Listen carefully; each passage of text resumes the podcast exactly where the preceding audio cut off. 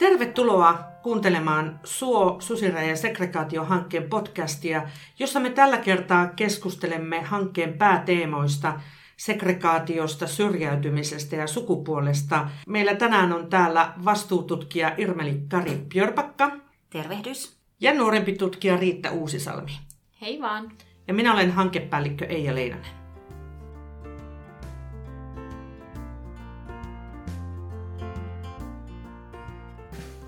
Aluksi puhutaan vähän siitä segregaatiosta. Irmeli, mitä se segregaatio on?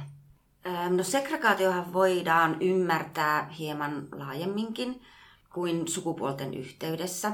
Eli segregaatiolla yleisesti tarkoitetaan aina jonkunnäköisiä eroja ja järjestyksiä. Sukupuolten työssäkäynnin ja kouluttautumisen yhteydessä sillä yksinkertaisuudessaan tarkoitetaan sitä, että naiset ja miehet kouluttautuvat eri aloille, käyvät koulunsa eri asteilla, eli naiset yleensä käyvät siellä korkeamman asteen koulutuksen ja miehet suuntautuvat sitten esimerkiksi ammattiopistotasoiseen koulutukseen. Ja työelämän kohdallahan se tarkoittaa sitä, että naiset ja miehet työskentelevät eri aloilla ja eri hierarkia-asemissa. Hmm.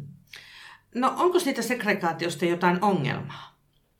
No sillä tavalla, että kun naiset ja miehet työskentelevät eri aloilla ja se on vielä niin kuin, jakaantunut sillä tavalla, että naiset lähinnä ovat siellä hyvinvointiyhteiskunnan aloilla, lähinnä julkisella sektorilla, miesten suuntautuessa enemmän sitten jonkin asiantuntijatehtäviin tai, tai yrityssektorilla. Niin jostakin syystä tämä asetelma on kääntynyt niin, että nämä naisvaltaiset alat nähdään vähemmän arvostetuimpina kuin ne miesvaltaiset alat. Senkin vuoksi, että niissä on yleensä heikommat palkat kuin niissä miesvaltaisilla aloilla. Joo, hyvä. Meillä Suusekret-hankkeessa tämän segregaatio-teeman olemme myös tarkastelleet ja puhuneet syrjäytymisestä ja, ja syrjäytymisen ehkäisemisestä. Riitta, mitä se syrjäytyminen on? Syrjäytyminen määritellään osattomuudeksi, ulkopuolisuudeksi jostakin, yleensä tällaisista yhteiskunnan toiminnoista, työelämästä, koulutuksesta, että yksilö jää osattomaksi näistä. Syrjäytyneellä on yleensä alhainen koulutustaso, työttömyyttä, päihdeongelmia, mielenterveysongelmia. Nämä ongelmat yleensä kasaantuvat, eli henkilö ei syrjäydy yhtäkkiä, vaan ongelmat lähtevät pikkuhiljaa kasaantumaan. Esimerkiksi koulutuksen puute, joka voi johtaa työttömyyteen, joka voi johtaa talousvaikeuksiin. Ja siitä voi sitten tulla, tulla erilaisia ongelmia ja henkilö pikkuhiljaa tässä sitten syrjäytyy. Yhteiskunnalla on tarve määritellä syrjäytynyt ja yleensä tämä syrjäytymisen määritelmä yhteiskunnallisesti koskee osattomuutta, mutta yksilön kokemus voi olla toisaalta taas erilainen.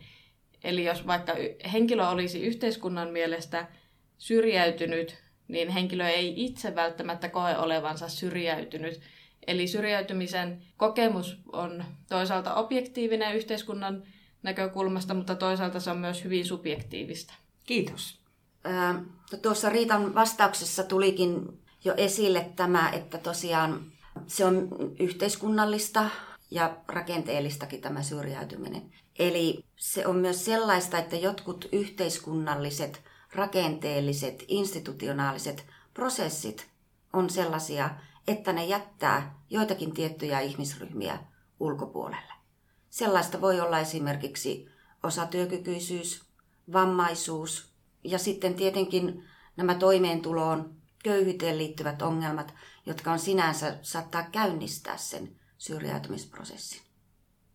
No entäs nyt tämä syrjäytyminen, miten siihen liittyy sukupuoli? Liittyykö se? Onko naisten ja miesten välillä eroa syrjäytymisessä ja syrjäytymispoluissa? Sukupuolittain tarkasteltuna miehet koetaan yleensä herkemmin syrjäytymisvaarassa oleviksi kuin naiset. Miehet jäävät osattomaksi ulkopuoliseksi esimerkiksi koulutuksesta ja työelämästä herkemmin kuin naiset.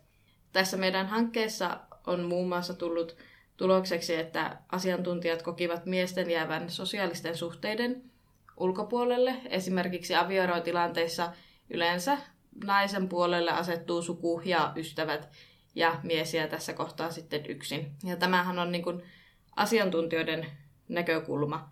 Tai on yleensä naisten syrjäytyminen on totaalisempaa ja naisten ongelmat ja syrjäytymisen ilmeneminen on sitten niin kuin monimutkaisempaa ja monivyyhtisempää kuin miesten. Ja jos tosiaan puhuu tässä meidän Suosekret-hankkeessa kerätystä aineistosta, tästä sukupuolesta sukupuolen mukaisesta syrjäytymisestä, jossa haastattelimme tosiaan, tai Riitta Uusisalmi ja Aija Juntunen haastattelivat näitä asiantuntija-ammattilaisia, jotka työssään kohtaavat ja, ja näkevät sitä syrjäytymistä, niin he niissä haastatteluissa tuottivat huomattavasti enemmän puhetta siitä syrjäytyneestä miehestä kuin siitä syrjäytyneestä naisesta. Ja siinä tuli osittain sellaisia ristiriitaisiakin tekijöitä esille, koska ne samat tekijät, kun naisten ajateltiin, että naisia syrjäytymiseltä suojaavat jonkinnäköinen hoivavietti ja äitiys, niin ne samat tekijät sitten myöhemmällä iällä aiheuttivat naisille syrjäytymistä, koska se kotona tehtävä hoiva pitää ne tulot niin pieninä ja naisten eläkkeet jäävät sitten myöhemmällä iällä pieniksi. Joo, kiitos. Mielenkiintoista asiaa. No, miten nyt sitten tämä segregaatiokysymys ja syrjäytyminen, liittyvätkö ne toisiinsa? Irmeli.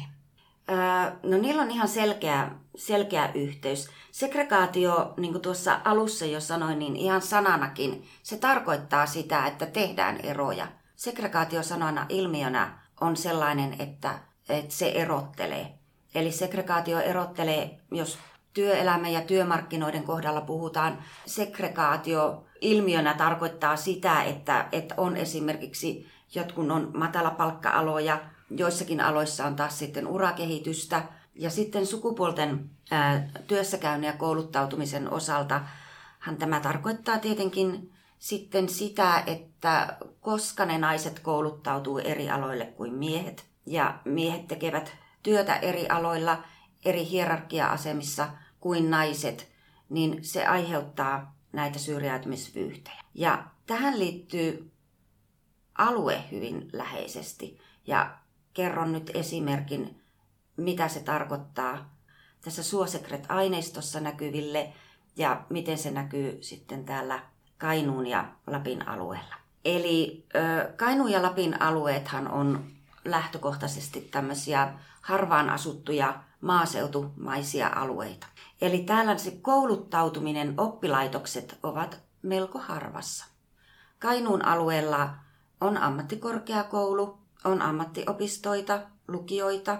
Lapin ö, alueella on yliopisto ja ammattikorkeakoulu. Naiset yleensä kouluttautuu korkeammin, mutta todellakin niille naisvaltaisille aloille. Eli Kainuun ö, ja Lapin osalta sitten taajamien ulkopuolella olevat siellä ihan kylissä maaseudulla asuvat pojat eivät välttämättä löydä sitä kouluttautumispolkua, jolla on silloin ihan selkeä, tai kouluttautuvat sellaiselle alalle, joka ei sitten myöhemmin ehkä työllistäkään. Ja jäävät sillä tavalla ehkä sen, siis koulutuksen ja työn ulkopuolelle ja sen uran ulkopuolelle. Mutta sitten se näkyy vielä sillä tavalla, että ää, Lapissa erityisesti naiset tulevat yliopistoon opiskelemaan, nuoret naiset, ja hankkivat sen tutkinnon yliopistosta. Mutta jostakin syystä he eivät näekään sitä tulevaisuuttaan tällä alueella. Eli muuttavat pois sitten sen tutkinnon suorittamisen jälkeen. Tämä sama ilmiö näkyy myös Kainuun alueella ja tuota, erityisesti miesten kohdalla. Että miehet esimerkiksi suorittaa sen ammattikorkeatutkinnon, mutta onko tilanne sitten se, että he muuttavat alueelta pois ja lähtevät jatkamaan opintojaan esimerkiksi Oulun yliopistoon. Jolloin tavallaan se kiinnittyminen sinne näillä koulutetuilla tutkinnon suorittaneilla nuorilla sinne alueelle onkin sitten heikkoa. Eli jostakin syystä he eivät näe sitä tulevaisuuttaan sitten näillä alueilla eivätkä pysty sinne, sinne kiinnittäytymään. Sitten taas sen sijaan ne, jotka jäävät, niin heillä voi olla edessä, koskee erityisesti nuoria miehiä, jotka eivät vaikka pääse opiskelemaan, minne ovat suuntautuneet, tai pahimmassa tapauksessa eivät lähde opiskelemaan ollenkaan, niin heillä voi olla edessä sitten se syrjäytymisen polulle astuminen ja ehkä kelkasta tippuminen sitten tässä työmarkkinoille suuntautumisen myötä. Hyvä. Kiitoksia tästä keskustelusta Irmeli Karin Pjörpakka ja Riitta Uusisalmi. Ja podcasteja aiheesta on myös lisää. Ne löytyvät sieltä meidän hankkeen nettisivuilta suosekret.fi. Tervetuloa kuuntelemaan niitäkin. Kiitoksia.